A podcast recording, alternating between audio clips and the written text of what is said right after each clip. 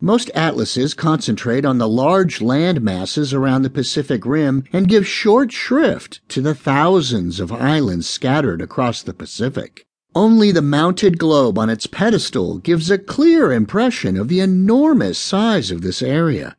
Even then, you've got to have sharp eyes and a good light to find the Cooks, Tonga, Vanuatu, and the Solomons, to say nothing of Kapingamarangi, Mauk, Funafuti, or the Trobriands.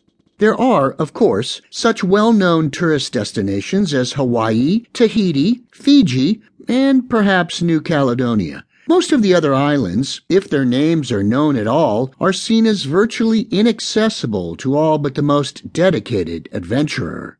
Even the most experienced, independent travelers interested in the rich variety of island cultures have been a little skeptical about setting out for the Solomons, Micronesia, Tonga, or Papua New Guinea.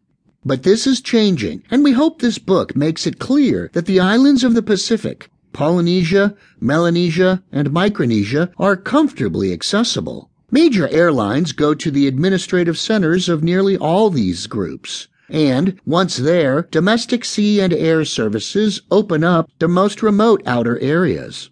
Facilities range from acceptable to excellent. People are friendly, English is widely spoken, and, other than malaria in parts of Melanesia, preventable by prophylactic medication, there are few health problems. Happily, too, the US dollar remains reasonably strong against most island currencies, and, except for French Polynesia, or perhaps New Caledonia, there are surprising travel bargains in the Pacific.